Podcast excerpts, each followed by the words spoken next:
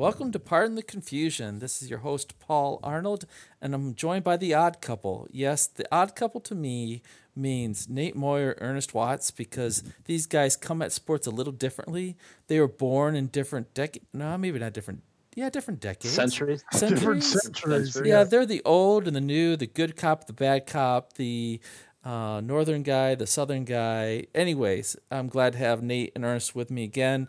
And we're still in the virus shutdown for most sports, but this weekend we finally got some live, quote unquote, sports, and we're going to be talking about live sports, which sport does it better without fans, or which ones we think will do better as far as a- sports fan's perspective. And then we're going to be talking about how well are the major sports commissioners, leaders doing with our own little bracketology there. And then we're going to talk about how COVID 19 has affected people. You know, for many sports fans, this is all bad, but for some players, they this was a, a break not to have to play right now. And for some other teams, it was the absolutely worst timing ever. So, before we get to that, Ernest, when was last time you ate some bad food that made you sick? last weekend. But before I get into that, I got to call you out on something. Name the characters on The Odd Couple. Um, Tony Randall, Jack Klugman. No, not the actors.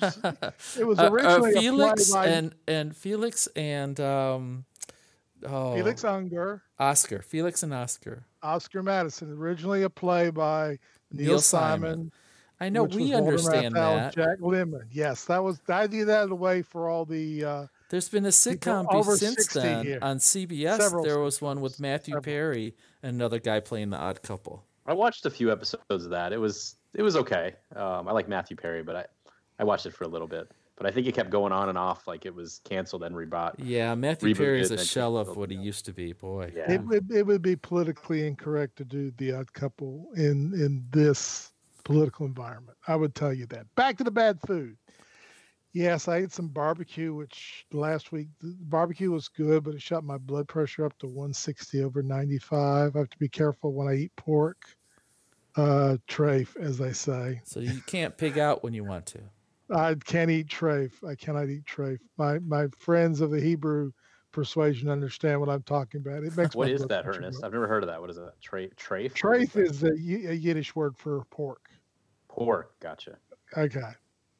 See, you didn't think we knew stuff like that in the South. But go ahead. Yeah, Uh, so of course we're going to talk about Michael Jordan and the quote unquote bad pizza in Utah, but but that's going to be our last segment for today. But Nate, when was the last time you ate some bad food? I was, try- I was thinking about that the whole time you're talking to Ernest. I know I had some in Arizona before he moved out here, but I can't remember getting sick off food here. But I had, I had a softball game, and we went to this bar that we always go to. We must have been there every week, no problem. I've always got food, and I ate something with the tortilla chips. And the oil kind of tasted funny, and I figured, eh, it's no big deal. And that morning, or late earlier, words. early like one in the morning, I woke up frantically and had to run to the toilet. So that was, I guess that was the last one I can think of. Um, so yeah, tortilla chips did me in. You took the Browns to the Super Bowl. No, the other the other way, Ernest. Oh, the other way. Oh, oh, oh, oh, oh. Sorry. You were Technicolor- calling. Yeah, you were worshiping at the porcelain altar. Yes. So last time I ate some bad food, it was some food I grilled, and it only affected my son David and I. And I couldn't figure out if it was the hamburger meat or I put a lot of um, seasoning on it. And usually this type of seasoning works fine, and but I guess that must have wiped me out. But man, it was no fun. Um, so it's no fun to eat bad food, and I don't know if it diminishes Jordan's legacy by this bad food uh, connotation versus the flu, but we'll discuss that later. So, Ernest, let's talk about the sports that we actually got this last weekend. I watched NASCAR. I watched the lame thing they presented as golf. The best thing about it was uh, watching Rickie Fowler carry his own bag. Um, we got soccer from Germany. And uh, we, of course, we have Korean baseball. What did you watch this weekend, Ernest? Well, I watched your lame golf. I watched the first couple holes in the last, and I kind of liked it. I mean, it it reminded me of playing with friends. I mean, it was, and it was a beautiful course. I watched, uh, I think three parts of three matches in the Bungalista, which is German soccer. I've watched KBO for about two weeks now. The racing was boring to me. And I, I think that's probably my overall feelings about NASCAR now. All the cars look alike, all the drivers look alike. There are no personalities. Uh, I, I, miss the old days when you could tell a Chevy or a Dodge or a Ford from the top row of the stadium. That's about 20 years the, ago, at least. Yeah, man. I mean, yeah, I, I miss the days when you had Dale Jr. and and Jeff Gordon and all that. I mean, they're, they're just this this homogenous. It's it's like watching the same car. I mean, it's boring. It was boring with people in the stands.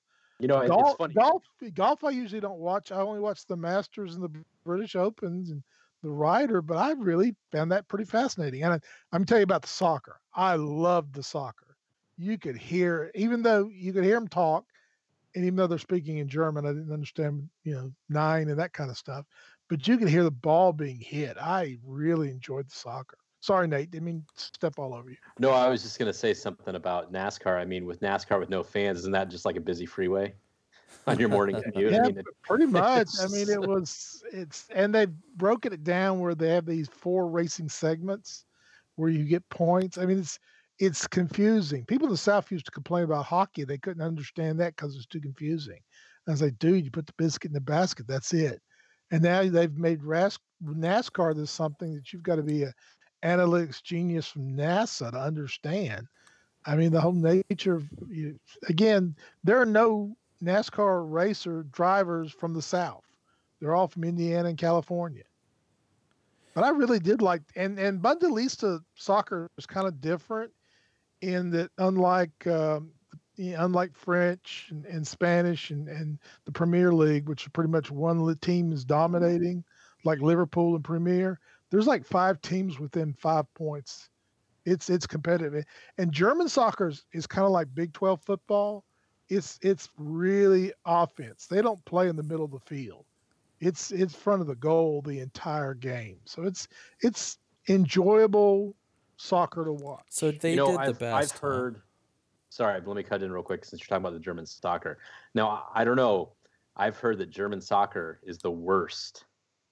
ah, it took how long before right. Nate did a uh, dad joke? Five minutes or so. My drop in. Go ahead, Paul. No, no, it, that's... it's kind of like college ball in that they have all these young players that when they get good enough, they they uh,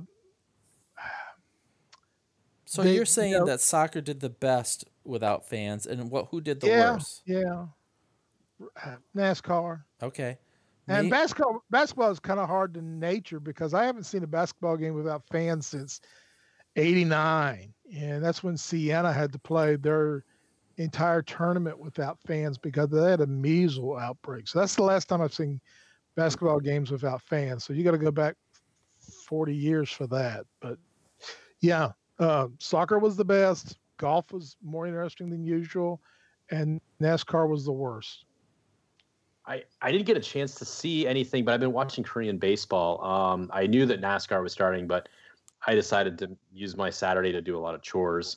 Um, Saturday and Sunday just do a lot of household chores. We had some nice weather, but I think eh, from what I've been excited about watching Korean baseball, it was interesting because it kind of felt very similar to like a slow pitch softball game where you're playing out there at night. You maybe have like one person, which is basically, you know, your dugout that's making some noise, but it's kind of a quiet night, quiet day. Uh, that's kind of what the feeling was. Is it just felt like a slow pitch softball game where there's just no fans, right? There's maybe a couple, you know, people's wives or spouses that show up, right? But not really. Uh, that's what it kind of felt like to me. So that to me seemed normal with baseball. Um, I think I can adapt to that. Um, soccer, I feel like the same thing. You don't really see the crowd as much in soccer because it's such a huge field. Um, you only kind of see the first few rows until they do the cutaways from, uh, you know, the cutaways for the commercials and things like that. Where NASCAR, I feel like the fans are kind of always there when they zoom out, and um, NASCAR always has. Don't they always have like hundred thousand fans or something? They have some ridiculous amount of fans. Oh yeah, they yeah. have a huge following. Um, so I think that's probably the worst. Is you know that's I mean, the the the drivers can't hear the crowd, so I think of any sport, that's probably the one that's not relevant as far as affecting the drivers because you're just not hearing any noise uh, because the cars are making all the noise, right? And you got your headset on, you're really not hearing the crowd. Um, but it, it, I, I kind of brought this up in the other podcast or Trumbull Dads to make a little drop in there. Um, you can be one of our seven, seven, seven uh, listeners if you want to jump on that. But it'll be interesting to see when we start up with sports how much momentum it kills the momentum without having the fans there. Because sometimes you know when you're a home team, you get on a roll, your crowd's behind you, you're going nuts. You kind of go to another level sometimes, right? It kind of helps your your psyche, it helps your men, you know, mentally. You're, you're kind of just feeling it when you have your crowd there. Or for some players that feed off of the booze from you know having a great game in an away stadium, and you're kind of thriving off those people that are booing you and you know cheering against you. I, I wonder mentally how that's going to mess with some of the players in basketball, um, hockey, baseball kind of thing. Right. Paul, Paul, I got to know why didn't you like the golf? So I, I turned into golf and just to explain it for people who didn't see it, it wasn't a tournament. It was a charity thing with Rickie Fowler and three other guys. And I watched it for about 15 minutes. And so they were all in shorts. They were playing a very nice course. I, it must have been California or Hawaii. I don't Florida. Know. Was it actually Florida? Florida? Yeah, Seminole is right out of Miami. So um, they were all carrying their bag, which was nice. You know, they had to worry about a caddy. Um, but it just seemed slow to me, and um, I don't know. It just it didn't seem it's like the drama was there at all. There wasn't the intensity like a normal golf outing or tournament. There is so many golfers trying to make the cut, and one shot or two makes the total difference. And uh, this didn't seem that intense. Uh, it didn't seem that like they were having a good time when I was watching. Rickie Fowler was upset with a shot and he scraped his club a little extra, and they're showing a close up of him. And then they had a commentator every little thing. It felt like a Geico commercial to me. but you know, I got the I watched the, the and I've forgotten. You know, three well established golfers but the young guy, uh, Wolff was his name. He's got the quirky little swing. Yeah. Matthew Wolff. I mean, it's fascinating. Of course, Roy won on closest to the pin. They had to play an extra hole, and he won by like a foot. Roy over, McIlroy, if you're not following. Yeah, McIlroy won over Matthew Wolff like a foot closest to the pin. That was the tiebreaker, but that was played for, I think uh, it was for like half a million dollars that one shot. I mean, it was. I, am not a big golf fan. I'll tell you that right off. But, but I was intrigued by this Wolff kid because he was kind of the afterthought with Dustin Johnson, Roy. But how much more Rickie Fowler. are you going to want to watch the um, Tiger, Phil, Peyton Manning, Tom Brady? To me, that has so much more potential but than what we saw this last mm, Sunday. No, I mean that I won't watch. I really won't. You got two football players and two over the hill golfers. Let's just face it, they're not in their prime. You had the three top golfers and a kid that has a chance. I mean, they compared this Matthew Wolff guy to the Zion of of golf. That he has that appeal, and he's got this. He was was he huffing and puffing on the course, Ernest? No, no, but he was he was he got this quirky little thing. It's like a Lee Lee Trevino, and I know I'm the only person who remembers that. Or or, Trevino, Fur, or Jim Furyk. Uh, yeah, well, Trevino used to run up and hit the ball, kind of like you know uh, Happy Gilmore. Happy Gilmore, yeah. That's he, why he was in Happy try. Gilmore. He was in Happy Gilmore. Uh, yeah, that's that's the reason why. And he was a guy who just taught himself. You know, again, that time to be uh, Mexican American and play professional golf was a big thing uh, because Charlie Charlie Sifford was the only African American playing on the PG at that time. But this this kid had a quirk. Like I said, it was something different to watch. Peyton and, and Brady. Nah, I have no. I'll find something else. When is that? When is that tournament? That's this weekend. This is Memorial Day weekend. weekend. I, I might try to watch some of it. TNT or TBS. It's See, if they two. have a microphone on Peyton Manning, I will listen to it all day long because he is really funny if you ask me. And he is. He is. He'll be giving trash talk to Brady. Now Brady is not as quick witted, I don't think, as Peyton Manning is. I mean, he might get a few zingers in there, but in the hype coming up to it. Now we're forgetting one sport that's been live for a couple weeks now, and uh, MMA, right? That's been going on. UFC, UFC, yes. Uh, so, in Florida and the in uh, Jacksonville. They're and the highlight or the low life of that is one guy got a couple teeth knocked out. I'm thinking, dude, I didn't watch it on. I didn't watch it live. I was watching the highlights or the low lights, and I'm thinking, dude, if you're gonna do this, where's your mouth guard? I thought the highlights was one fighter and his two support staff tested positive for corona the day of the match, and had to uh, disqualify themselves. Mm-hmm. Mm-hmm. What about? I mean, you know, another thing to think about is when if you get your teeth knocked out, aren't dentists not essential right now? What are you going to do for until your dentist is back in the office? I mean, you just got to hang on to the teeth, put them on ice, put them. Usually they have. I know box, and then my knowledge is boxing, and boxing always has a, a surgeon there available to do that type of stuff. But if they're not essential, would they still be there? I mean, uh, they, didn't have, you, they, didn't have, the fans there, so you're gonna have to have medical professionals there because you can, particularly. I mean, we've had deaths in the ring in boxing. Well, yeah, I think you'd have the the doctor, but I don't know if they would. That would be interesting to see if they had an oral surgeon or a uh, a dentist on staff there. Mm-hmm. So they've also had WWE has kept going without fans. You know, the WWE. We're, we're, well, well, we said sports, okay, not theater. All right, not performance art. Mm. Hey, they're just down the road. Their headquarters are just down the road in Stamford. Yeah, but that's that's performance art. That's not a sport. Now, if you want to talk college I would, wrestling, I would Ernest. I would absolutely. Yeah, college wrestling. That's a sport, and that's entirely different. But no, okay. no. All right, we're going to go on to the next segment, and we'll let Nate start with this one. It's called "Who is the best or worst major sports leader?" So I'm going to start a little bracketology here because right now with COVID nineteen, these leaders, commissioners, directors, whatever, have had to make some tough decisions and try and decide can we get back to playing sports. And so we have Silver for the NBA, Bettman for the NHL, Manfred for the Major League Baseball, and Goodell for NFL. So Nate, if I broke it down to Adam Silver versus Gary Bettman, who is the better commissioner? Uh, right now, Adam Silver.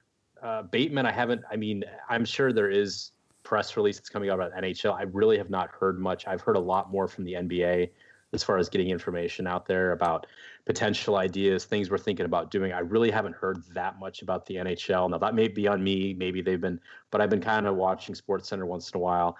I haven't seen much about the NHL. I've seen a lot more of the NBA coming out. Hey, we're going to keep the lottery the same way. Um, we're thinking about doing this. We're thinking about doing this. We're opening some facilities. I feel like there's a lot better communication. So I would give it to Adam Silver right now based on based on that. Um, I think he's been a better leader about that. I know he's had a conference call with some of the star players about what their feelings about playing. So I I think uh, Adam Silver definitely. Mm-hmm. And before we go to Ernest, the other bracket Nate is Manfred for Major League Baseball, which has been making the news lately. Once again, the players are balking at the owner's plan of splitting the money uh, based on the revenue, not paying them based on their contract or good old basement loving Roger Goodell of the NFL? I think I hate to say this, but I think Roger Goodell is doing a better job. Um, you know, now I think he has an advantage because the fact that his season hasn't started yet, and um, so he's got that luxury. But you know, it just kind of seems like it's full steam ahead, um, full steam ahead for the season based on this point. But you know, it sounds like they're going to do empty stadiums. Um, it sounds like from Fox or CBS, one of those are going to put in some artificial crowd noise in the background. I don't know if that's part of the NFL or if they worked with the NFL on that, but if that is, I'd like to give them credit for that. But um, I think the draft was good. I think the draft was a nice break from no sports. I think yeah, I know we had some some dads. We did a big uh, Zoom call, and everybody had their own TVs watching the draft, and uh, it was fun. It just felt like some kind of live sport, so that was good for the NFL. Um, so I'm glad they didn't get rid of that. I think they did a great job with with how the draft went. I think with everything that's going on, I think that worked out pretty well.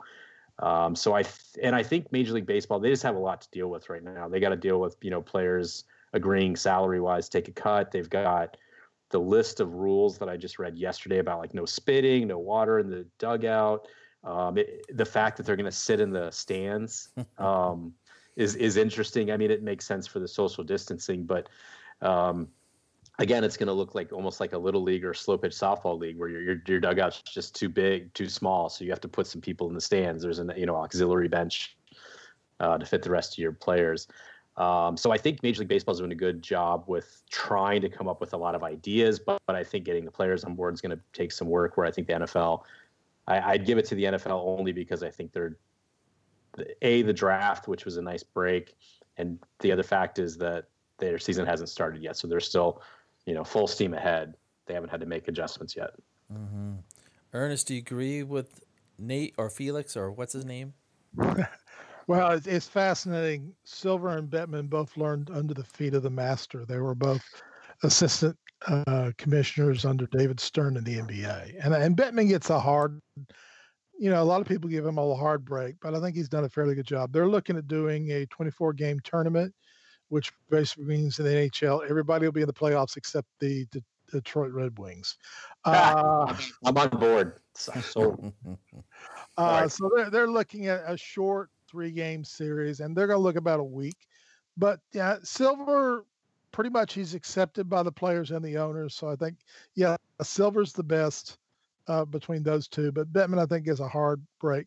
Yeah, you know my feelings about Manfred. I mean, he's bungled this they should have went to the players they should have worked out a mutual plan of bringing it back together but decide well this is a chance for us to put a, cap in and reduce the percentage of money that goes to the players from 54% to 50% uh, they looked penny wise and dollar dumb. I mean this was this has been bungled from the beginning. What you see with the other three leagues is they've involved the players association with the plan baseball has not. And again, Goodell gets a break because his season didn't have to be interrupted. I mean, they've got until literally they've got to September because they don't have to play the exhibition games, the preseason games. So he gets a break because he really hasn't had to make a lot of major decisions yet.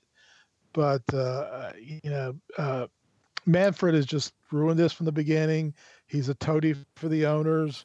There's no sense of uh, partnership that Bettman and Silver has with the players. So definitely, I, I agree with Nate on those two things. The baseball thing could also be handled if you put all the pitchers in the bullpens. You can spread out there, and you still have room to get six feet of distance in the dugouts. They're talking about using a different ball for every pitch. Good lord, put your investment money in Spalding baseballs right now. No Rawlings, bud. Rawlings. Rawlings, Rawlings, yes, Rawlings. No, don't do Spalding. They got rid of NBA. Just cut ties with Spalding after 30 years. That's not going to. Yeah, but they tried that once before, and you had that basketball that would cut your fingertips. Yeah. The new ball good. they brought in. So we'll see if they actually go to a new basketball. All right. So but, Ernest, then it's down to Roger Goodell versus Adam Silver. Who is your best winning? Who's your best commissioner that you like? Again, if he you take someone who's accepted by the players, viewed as the players as our commissioner, and by the owners as our commissioner, and that's Silver. And Goodell, we really don't know, other than making the draft a remote call and closing the preseason camps. He's not had any real big major decisions to make yet. You know, we, will be able to judge him in September. Now it's, it's too early because he really doesn't have a season to deal with. Mm. Do you agree there, Nate? Yeah, I like. Um, I've been. I, I think of all the commissioners, I think Adam Silver is the best. He seems to be well liked on both sides. Um, fun fact: Elizabeth and I went to a Suns game years ago, and um, we were supposed to go in the company, her company box. We got free tickets because she works there. Um, we showed up to the game. They moved us to a different suite, saying, "Sorry, somebody's going to take your suite. We're going to move you another one." Okay, no big deal when we were leaving, we walked by. Anyway, long story short, David Stern and some of the execs had taken that suite because it was mid court, best view, whatever. Um, it was funny because Stern got completely booed by the Suns fans. We just do mm-hmm. not like him. Um, but we were leaving, right? And the kind of group, there was the main group that went out quick, and then we were kind of walking, and I was right next to Adam Silver walking, and he was the assistant or the deputy, I think, commissioner at the time. Um, I recognized him from the draft. You know, he does rounds two or three or whatever. Um, so that was kind of cool. I, I, walked next to him, but I'm, I'm glad to see him doing well. But he's he seems to get along with the players, like Ernest said. So I, I absolutely agree. I'm not a big fan of Roger Goodell. I just think he gets he moves into the finals on your on your bracket just based solely on the fact that he had the draft and he didn't. Ha- his season hasn't come up yet, so he hasn't had to made make the tough decisions yet. Although I've heard something about they might have to. They're working on some kind of mask that the players can wear underneath the helmets. I think that's going to be weird. I don't know if that's going to work, but you know that's there's there's people in all these leagues that are just coming up with ideas and um, you know some might be good some might be bad but we're all trying i think everybody's working hard to try to figure out a way to get to get a sports which will be great but um, I absolutely agree with ernest Adam wow, wow. We all agree This- Silver is the best. This this fun fact: Adam Silver is the actual model for the Academy Award. He is the Oscar. he actually it looks like you know that upside down exclamation mark when you write in Spanish. He looks like the human embodiment of that upside down exclamation mark. Hmm. How tall is he, Nate? You walked right next to him. He's tall. He's. I mean, Six I'm not, six I'm not nine? exactly. I don't know. I don't know. He's tall. Everybody's taller than me. So. Except, And he, except- he's a except- except dookie too. He's a dookie, and I still like him. Wow, that is a miracle worker right Wow. there. That Ernest likes a dookie. That's amazing. All right, so we're going to go on to our next segment, which is hey, this COVID 19 affected people different ways. And I sent these guys sort of a heads up of what we're going to talk about. And I don't know, for me, the biggest loss for sports wise for all this COVID 19, and folks, I realize COVID 19 is about people living and dying. I work in the healthcare industry. I get that. So indulge us a little bit. I guess you already are if you're listening to us.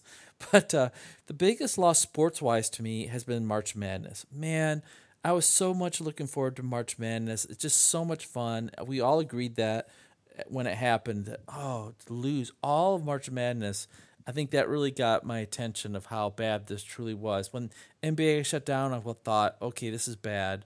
But March Madness? And so the team that was riding number one and maybe the favorite was Kansas. And talk about really bad timing for Kansas. But Ernest, how bad is their timing going to be next year if they're under suspension or probation? Where does that stand, that investigation? They've gotten the articles of suspension. They have to reply within 90 days. Uh, if if they are found guilty, the maximum amount was so. Bill Self would have to set out a year. and the what max- is the that's accusations The accusation is they partner with Adidas and Nike to send money to one particular prospect who played for half the season. And they've been involved in through third party third party agents Third paying party? family members third party and third party third party agents they've used third party agents to pay players this is all uh, a remnant of the fbi case against auburn uh, arizona state uh, Arizona. Don't say Arizona State. Arizona, oh i'm sorry wrong. arizona sorry I'm Arizona, sorry. They haven't done anything wrong. okay They haven't done anything wrong yet. They haven't won enough to create problems. Arizona, Auburn, South Carolina, um, Kansas, and there was a fourth school, and I cannot recall what it is. But this is LSU. Sorry, LSU. Sure. And and But and didn't they already fire their coach, or did they just suspend him? they suspended him and brought him back. No one except for the assistant coaches who are on the FBI tapes have been fired. There are tapes which have been released with the LSU coach and Bill Self, which basically allude to the fact do what you need to do to get us that player. Was anybody with um, Sean Miller out of Arizona? Arizona it coach? was his assist. There's a tape with Sean Miller, basically talking about Ayton. Uh, that we need to we need to do what other schools can do, which alludes to money. So that has been played. Those are the three head coaches on tape. But that's almost Now- like code talk. I mean, how can you convict somebody if they use that generic of talk? Well, with the LSU coach, he basically said, I know that, and I forgot the other school they mentioned, so and so, not one of the ones being investigated, is paying him. We need to pay him more. Ooh.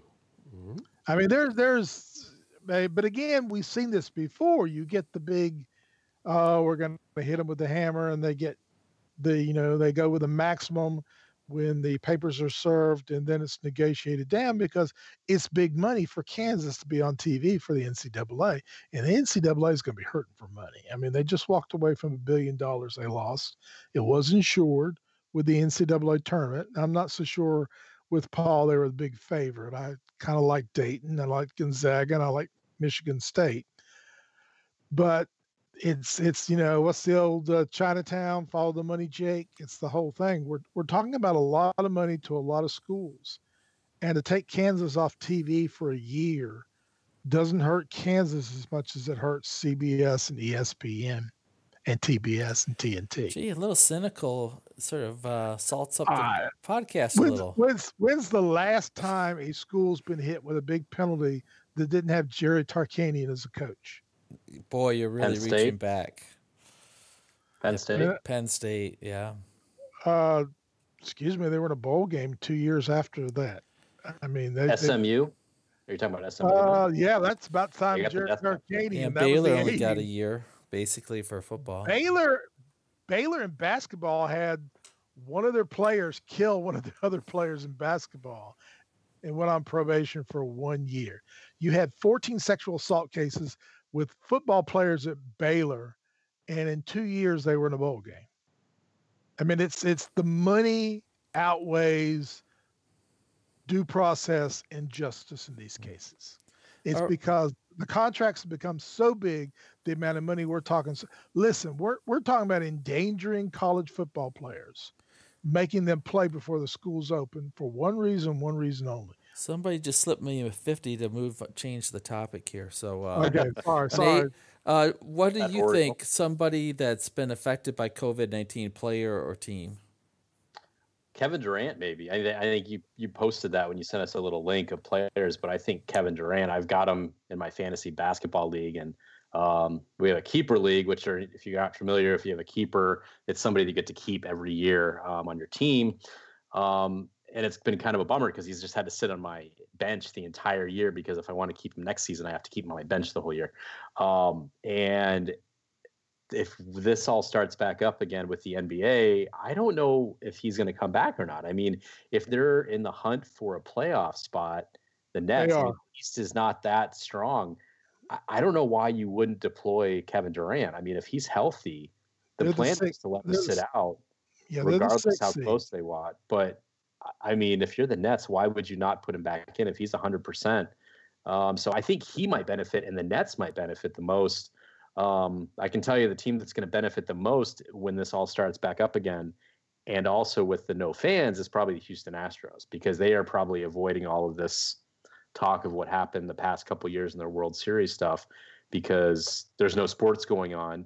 Um, nobody's really paying that much attention to Houston. So I think a lot of the players on Houston are probably relieved a little bit. And then once this does start back up, they're not going to have to deal with as much because there's not going to there's going to be a limited amount of press at the games. Correct, Ernest? If I'm wrong, is there going to Yeah. be a limited amount of press? And then there's going to be like no fans, so they're not going to have to deal with the ridicule, the booing, all that stuff. Um, so I think those are the two that I think benefit the most. But you know, any player that's you know needed an injury that just needed to rest from injury is going to be benefiting from this. But Ernest, what, what do you think?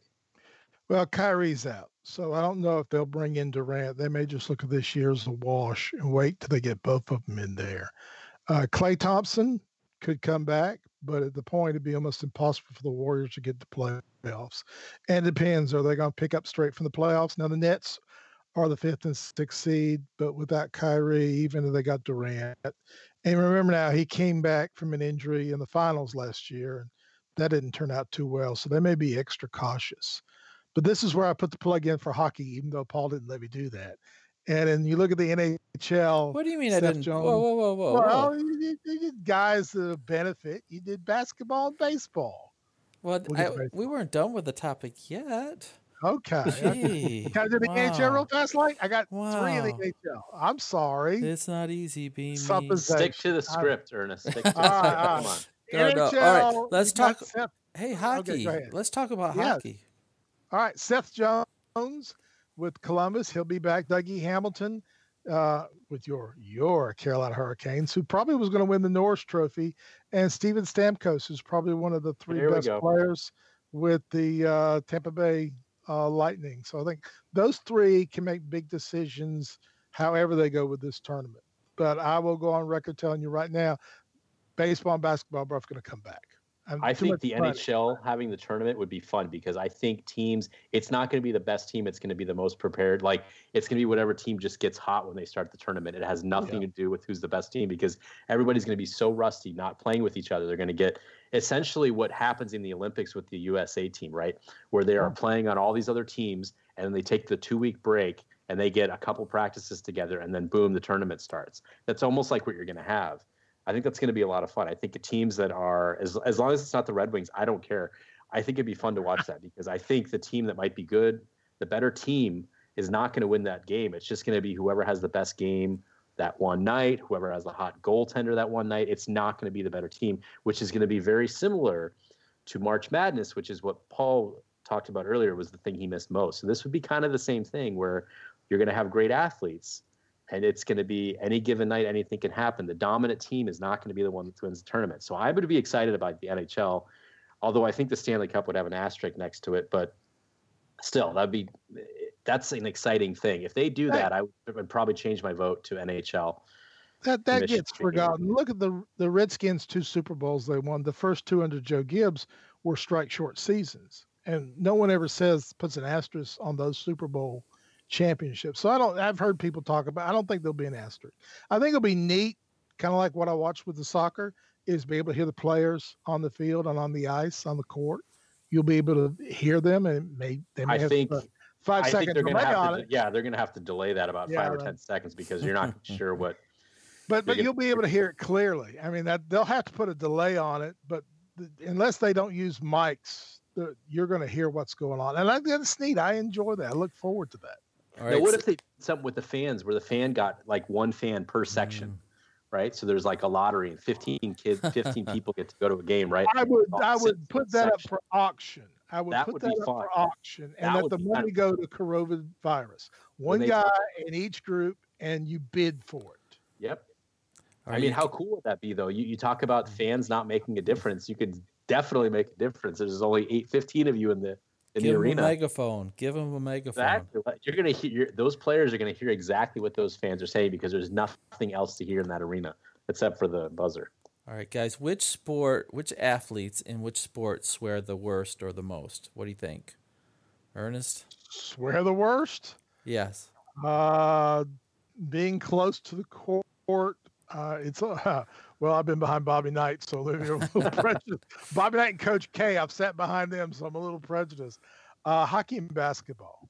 So you, which one did you pick? I'm asking you to to pick one. Basketball. Really? Basketball. Yeah, yeah. So are La- these la- like? la- la- la. Uh, this is I just the hockey. D word or the S word, or you No, just no, e- no, no. everything? We're going major league. The, the only difference is I imagine soccer uses a little British terms that we don't use, but uh, yeah, in basketball, uh, uh, football, you don't not a lot of talking, and you're such a big field you can't hear it, and a lot of it's garbled. Uh, baseball, they're pretty far apart, but basketball, because they're so close, and trash talking is an essential part of it. Basketball, yeah, you, you hear all. I mean, we're we're talking hard X-rated language. If you watch, and I'm not transitioning into the Last Dance. If you watch the unedited version on ESPN, that's normal language. Yes. I say, I mean, I, I think Ernest is probably right with NBA, but I'll say, I'll say hockey. Um, when Gretzky was wa- was coaching the Coyotes, um, I went with a friend and we got to go underneath the tunnel, so the players kind of walk by um, underneath when they come off the. And I heard, I, I think I don't even think he just had variations of the F word. Gretzky, who's the coach, it, it was like F this, F that. I mean, all he was saying as he walked by me was just the F word four different times and mm-hmm. you know four different adjectives for it. It was just hilarious. So I'd say hockey based solely on that and based solely on Gretzky. I would say that, but I think Ernest is right. You're so close proximity, you're probably going to hear it more in the NBA Yeah. because I think NHL there there might be going by a little bit too fast, but they're in closer proximity than I Mhm. think baseball and football. Um, so I'll since Ernest took NBA, I'll take NHL, but No argument best- for the baseball best thing- here. No, no. The best you're too far example- apart. I mean, If you, if you watch up to bat, if you watch the last dance and when the bulls beat the pacers in seven games and larry bird beats michael jordan two of the greatest trash talkers of all time if you saw what they said to each other in the hallway basketball wins full scale no doubt Mm. Well, you have to realize over in English soccer, the word bloody is worse than our F word. So it's it's a strange dynamic. So let's they move- have a they have another word in england that that is a showstopper Yes, they do. Um, so let's move on to the last dance. Why don't we go there? Um, it just finished up. Number ten showed what Sunday night, right? Last night. Yes yes And um, so we already alluded a little bit to the pizza Pizzagate in Utah that Michael Jordan said after all these years, I had this the first time anybody's heard of it, that he was he didn't really have the flu. He ate some bad pizza from a pizza delivery place and he said that it was strange because there was like four or five guys delivering one pizza and they wanted to see Jordan and nobody else ate of the pizza and he got sick from it. Um, regardless if it was the pizza or the flu, it was an amazing performance. So Nate, I'm gonna start with you because I'm sure Ernest has lots of extra points with this too. Do you think it really was the pizza, Nate? Um, I mean, we have no way of knowing. I mean, why would he make up the flu? I think, uh, I think it probably was some kind of pizza or flu or some other drug that he might have taken that he blamed on the pizza, um, like a bad reaction to something. I don't know. I I, I don't want to be a Michael Jordan hater. I've I, I, really was not a fan of the Bulls growing up, but I, I admired what the Bulls did and honestly, this whole last dance thing, the more I've watched it, the more I've actually admired Michael Jordan for what he's been able to do. The fact that, you know, anytime somebody would upset him or something, he would just go to another level and, you know, and take him down. I mean, that's just impressive. I mean, it's just he would take the littlest thing when he would play in the finals against Karl Malone, who he liked because they played on the dream team, but he was mad because Karl Malone won the MVP. Or Reggie Miller would say something like, "Oh, I thought you were this great player," and Michael Jordan turns around and has an amazing game. I mean, that's just that's impressive. So you know, the pizza, whatever the thing is, I don't know if that's somebody in Utah that said, "Oh, I bet this might be going to one of the Bulls players. Let's get him sick or something like that." I mean, that's why you talked about five player, five people dropping it off. Why would you have five people delivering one pizza? That makes zero sense. So, um, I, I don't, I don't doubt it was a sabotage thing, but um, it, regardless, it was still pretty amazing. I mean, you could kind of see him watching that game where he would just it's almost like he was on stage and when he was off stage he was miserable when he was on stage on that court and the you know the clock was running he was on point and then he would just collapse on the sidelines and recover it, it was impressive um, again i'm not a michael jordan fan but i admire i will absolutely bar none say he was the best basketball player ever um, especially based on everything i've seen in the last dance so i don't know ernest what let's go on your tangent Ernest, go ahead. I, would always I'd heard for a while that it was food poisoning. I didn't know it was pizza.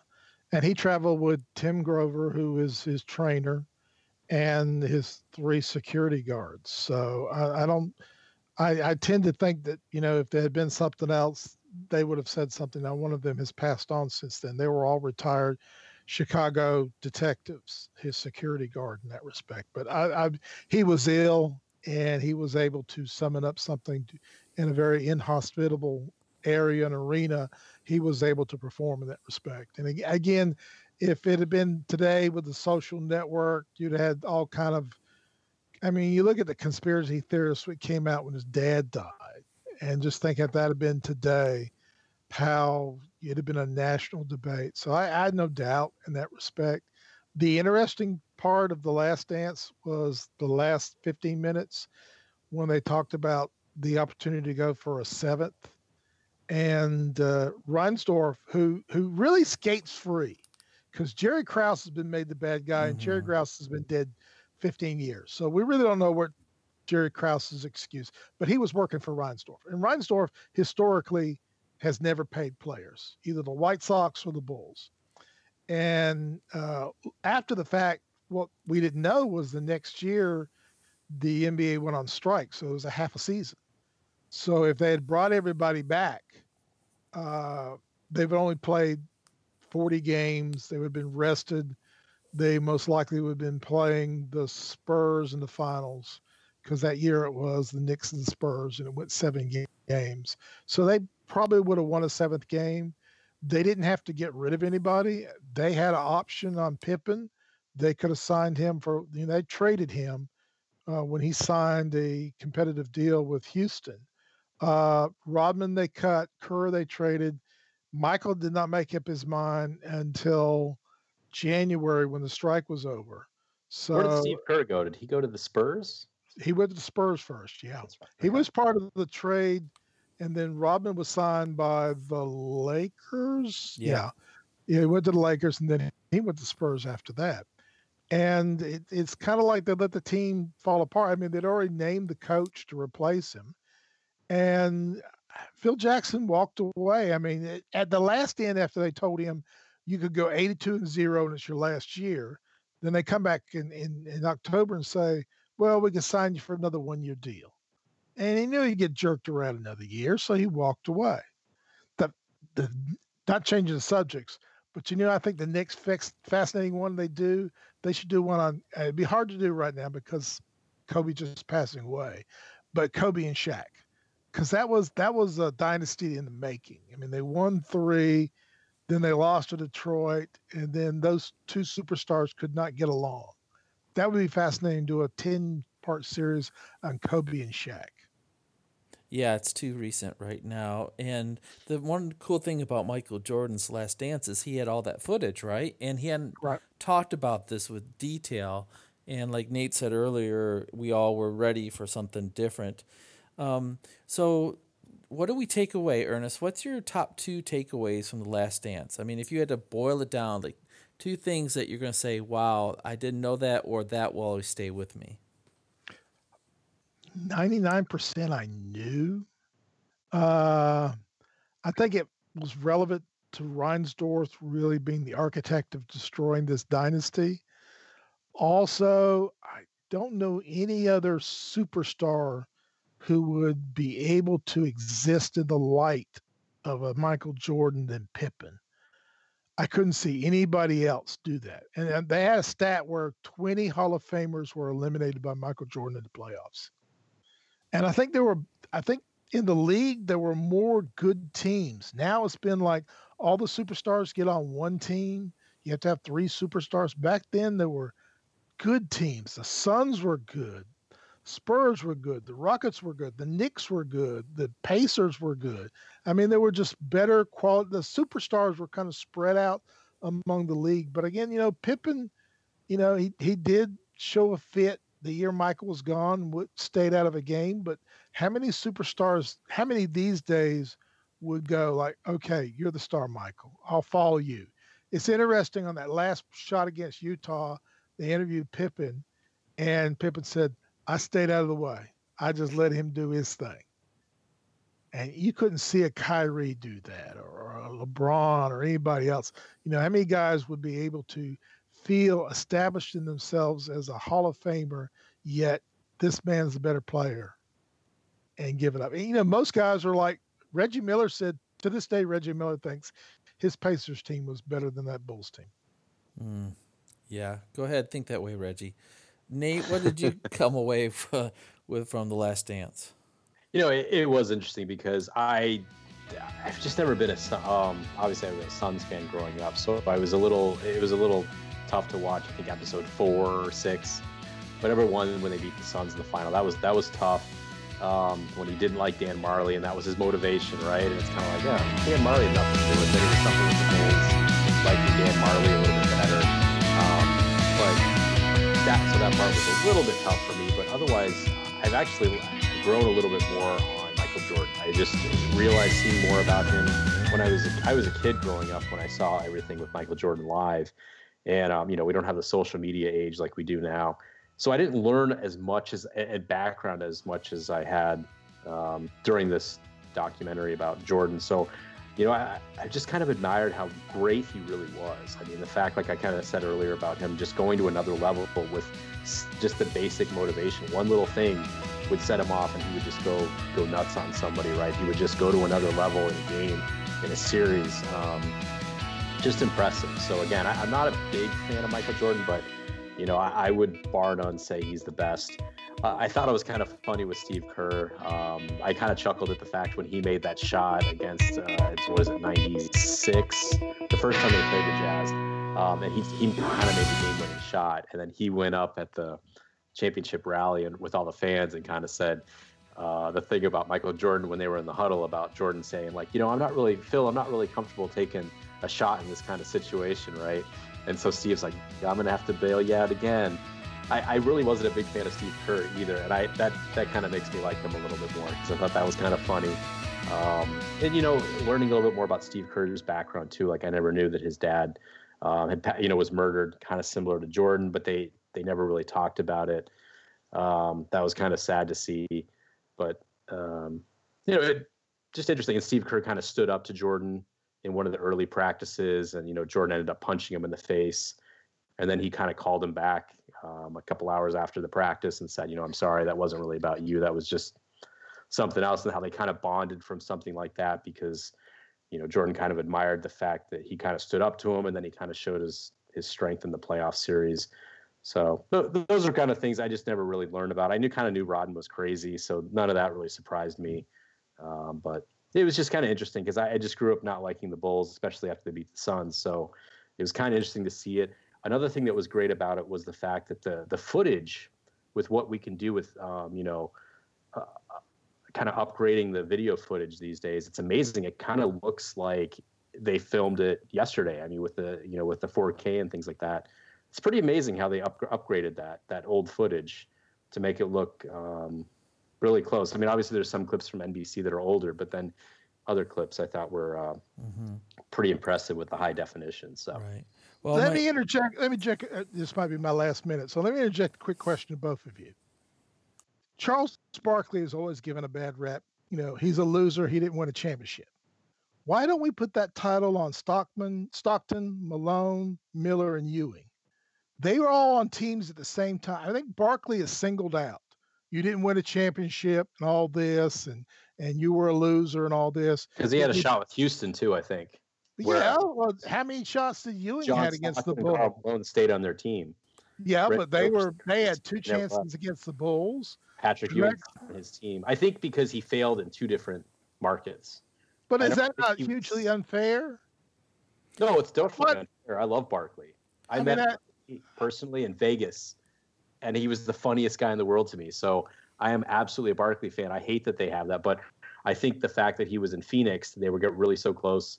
You know, they were in the finals, they lost. Then he went to Houston, and they got really close. They got to the what the Eastern or the Western Conference Finals. With I believe Pippen. twice, maybe not. You know, twice with Pippen, and lost yeah. to the Spurs.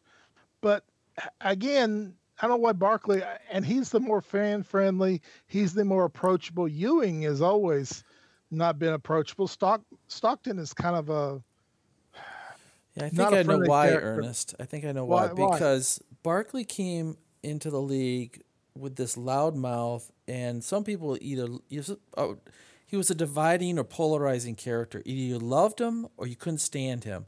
Remember when he spit into the crowd when he was in Philly? I mean, sometimes when you see somebody who's loud and proud, people want to see him fall. And I think Barkley was always himself, and that rubbed people the wrong way. Like when he said, "Hey, we're not role models." I mean, he was he's always that way. He's still that way today, and I think said, he put a big target on himself by doing that, and I think that's why he's more criticized or uh, than a Malone, some of the other players you listed. I Reggie love Barkley. I mean, when you see him on what is it, TBS, TNT, oh, yeah he's funny. He's so funny. I mean, you see, and then you see him golf, and he's so terrible. But so Reggie Miller golf, is just a care. big, a, yeah, Reggie Miller's just a big a trash talker with the choke sign, and with the Knicks, and and like I said, I, I just I don't know why Barkley is singled out and these other guys.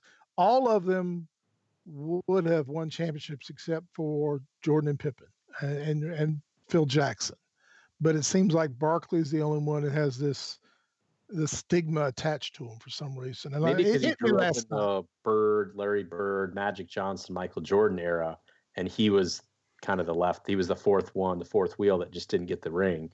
I, I mean, John Stockton and Karl Malone, they, they didn't really make a lot of noise with the press. I, I feel like, I mean, they were in smaller markets too, obviously in in Utah, but I don't feel like they rustled.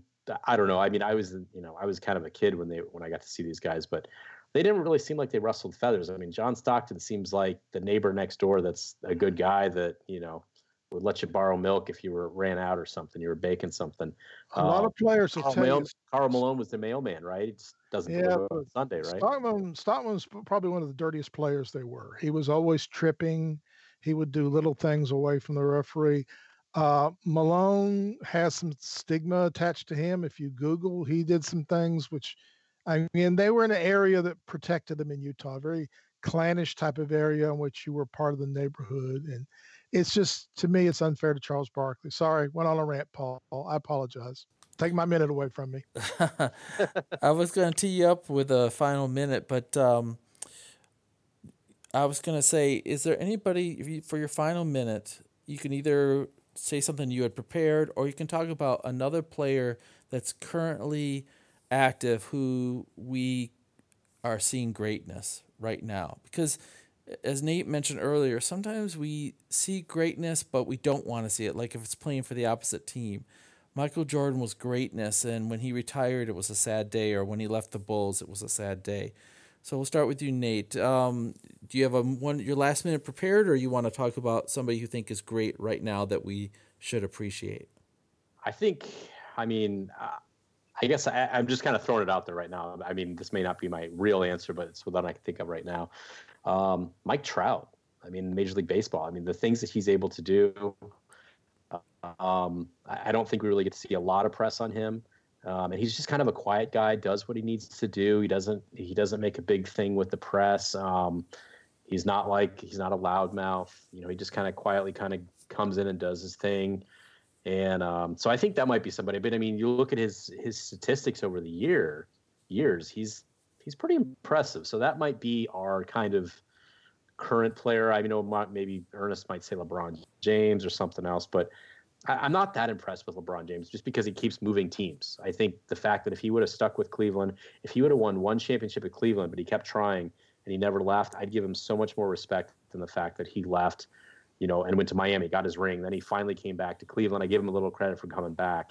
Then he wins that one. Then he goes to now he's in LA. I mean, I don't know, man. Stick with your hometown team. You're, you're getting a lot of credit for that. So, but I, I think Mike Trout. I think he had an opportunity to go to somewhere else and get um, probably the same amount of money um, with going to another team, and he stuck with the Angels, which eh, I don't think they're really contenders right now. But I think he's he's doing what I like to see from players, which is you stick with the team that drafted you that that you've had success with, success with. So I would, I guess, for right now, I'd probably say Mike Trout. What about mm-hmm. you, Ernest? He doesn't have the drive that Michael Jordan does, but when you talk about a guy who's six foot nine, 280 pounds, who who basically brings the ball up, physical talent, there'll never be another LeBron James. He does not have that drive that Michael Jordan did, and he quits on games and he pouts and he gets mad. But as for physical ability, uh, we're not going to see another one like him, like Michael Jordan. I mean, that's just it. It's when LeBron leaves, we're going to be looking for another LeBron, like we looked for another Michael Jordan. Uh, yeah, he seeks out championships and he manipulates the rules and he manipulates things and he's difficult to coach. But again, you're a six foot nine guard, basically. He is a physically stronger magic with a better shooting range. I do like the school that LeBron created. I will give him that. I, I think if ever you talk about his best achievements, I like that he set up that school for kids. I think that's pretty awesome. But um, everything you're kind of saying is right, right on, Ernest. But I just I don't like the fact that he doesn't have the drive, and I don't think uh, I just don't give him credit because he just kept ba- bouncing from teams. I think you know you're you're going to get a lot of respect. Look at Jordan when he came back. He came back to the Bulls. I don't know if that was a contract thing or what, but he came back with that team and brought them back some championships. Um, it's not like LeBron left for a couple years and came back and like tried football or mm-hmm. something, right? He just he bailed on he bailed on Cleveland, and I think that was unfair. And then he came back, and then he got him a championship, and he's like, okay, I did that. Now I'm I'm gonna go to LA. I mean, I just stick with your team.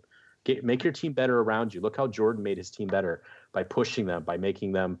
You know, he was a jerk in in practices, right? Like, but he got his yeah. team better. That's what LeBron needs to do. If LeBron would have done that, he could have been MJ 2.0 or he could have been in the same conversation. But he just he just told went into the GM's office and said, I want this guy, I want this guy, I want this guy, I need this, I need this.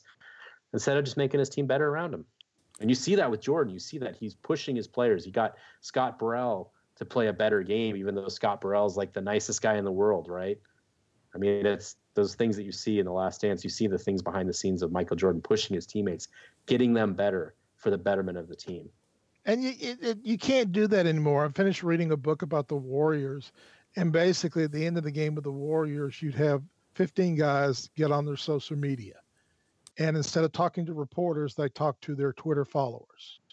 I mean, I don't know. I don't know if a Michael Jordan that leadership would exist in today's environment. I, I have some doubts because it's it's kind of like people used to talk about the Red Sox. It was 25 different cars bringing them together, and now everybody is an entity unto themselves in the locker room. that I don't know if you can have that kind of locker room spirit. I think uh, Steph Curry is underrated in a way. I know that a lot of people give him a lot of credit, but I think we're going to look back and see that he really changed the game, and he's a different superstar than we were expecting. And I think that's always interesting to see how sports change and who can monopolize in the next wave of rules or uh, coaching or the way things are uh, called, refereed, things like that. All right, Ernest, what's your last two good minutes here? Boy, I thought I gave you. that, that was our last two minutes. Uh, uh, again, you know, if you haven't watched The Last Dance, it's going to be replayed again. Uh, there are three more 30 for 30s coming up. There's two weeks of Lance Armstrong, uh, one on Sosa McGwire, but the one between that, I think on June 12th, is one of my childhood idols, and it's Bruce Lee. And I grew up watching Bruce Lee movies. And you may not think of him as an athlete, but he was able to Americanize a lot of uh, martial arts. A lot of what you see with UFC and MMA today is an outgrowth of what Bruce Lee brought into our country in the early 60s. So please watch these. I'm not a shield for ESPN, but in lieu of live sports, uh, there's some fascinating documentaries out there. Awesome. All right, Nate. Well, I'm I'm excited that some sports are starting now. We're, we're hearing signs of what what the sports are going to be. But in the meantime, um, you know, I, I just kind of want to say with with everybody that's that's been everything that's been going on, it's been tough to get through all this um, with the quarantines and the you know the the coronavirus. But I think we've also seen a lot of good. I think we've seen you know I, I know of my neighborhood. I've gotten to know some of the neighbors. It's great just to see everybody out there. Everybody's waving to each other. I think we're kind of all in this together. And I think uh, hopefully we'll come out of this stronger. I know we've had kids in the neighborhood when I walk the dog, when we walk, you know, walk the kids or we ride our bikes, a lot of kids are just writing nice positive messages on sideway, um, driveway chalk with the, you know, sidewalk chalk. And uh, it's just, it's really great. I mean, everybody's kind of, I think everybody's kind of doing the best they can. Um, there's a lot of negative that we're seeing a lot in the news, but there's a lot of positive coming out of it that, you know, we're, we're figuring out other things where I think we're probably spending more time with our families, which hopefully is a good thing. And, um, you know, we're just we're getting through it. So I think we're almost hopefully we're almost the finish line. We're starting to see some things open up again. And uh, but let's just not forget how important like the family is, right? With all the time we spent together, hopefully we've we've bonded more as families. So anyway, we're all we're all getting through it. Hang in there, and um. And my last word is uh, watch John Krasinski some good news on YouTube or Instagram, wherever you can see it. Um, of course, he's from The Office, and he's done Jack Ryan, and he's done some good movies. Um, I won't be ashamed to say it, man. There's have been some great, some good news, little clips of seeing how people are overcoming. And um, if you if you have a dry eye through some of that, then there's something wrong with you. And I tell you, it's encouraged me a lot. So watch that if you're not watching sports. So from Nate and Ernest, have a great night.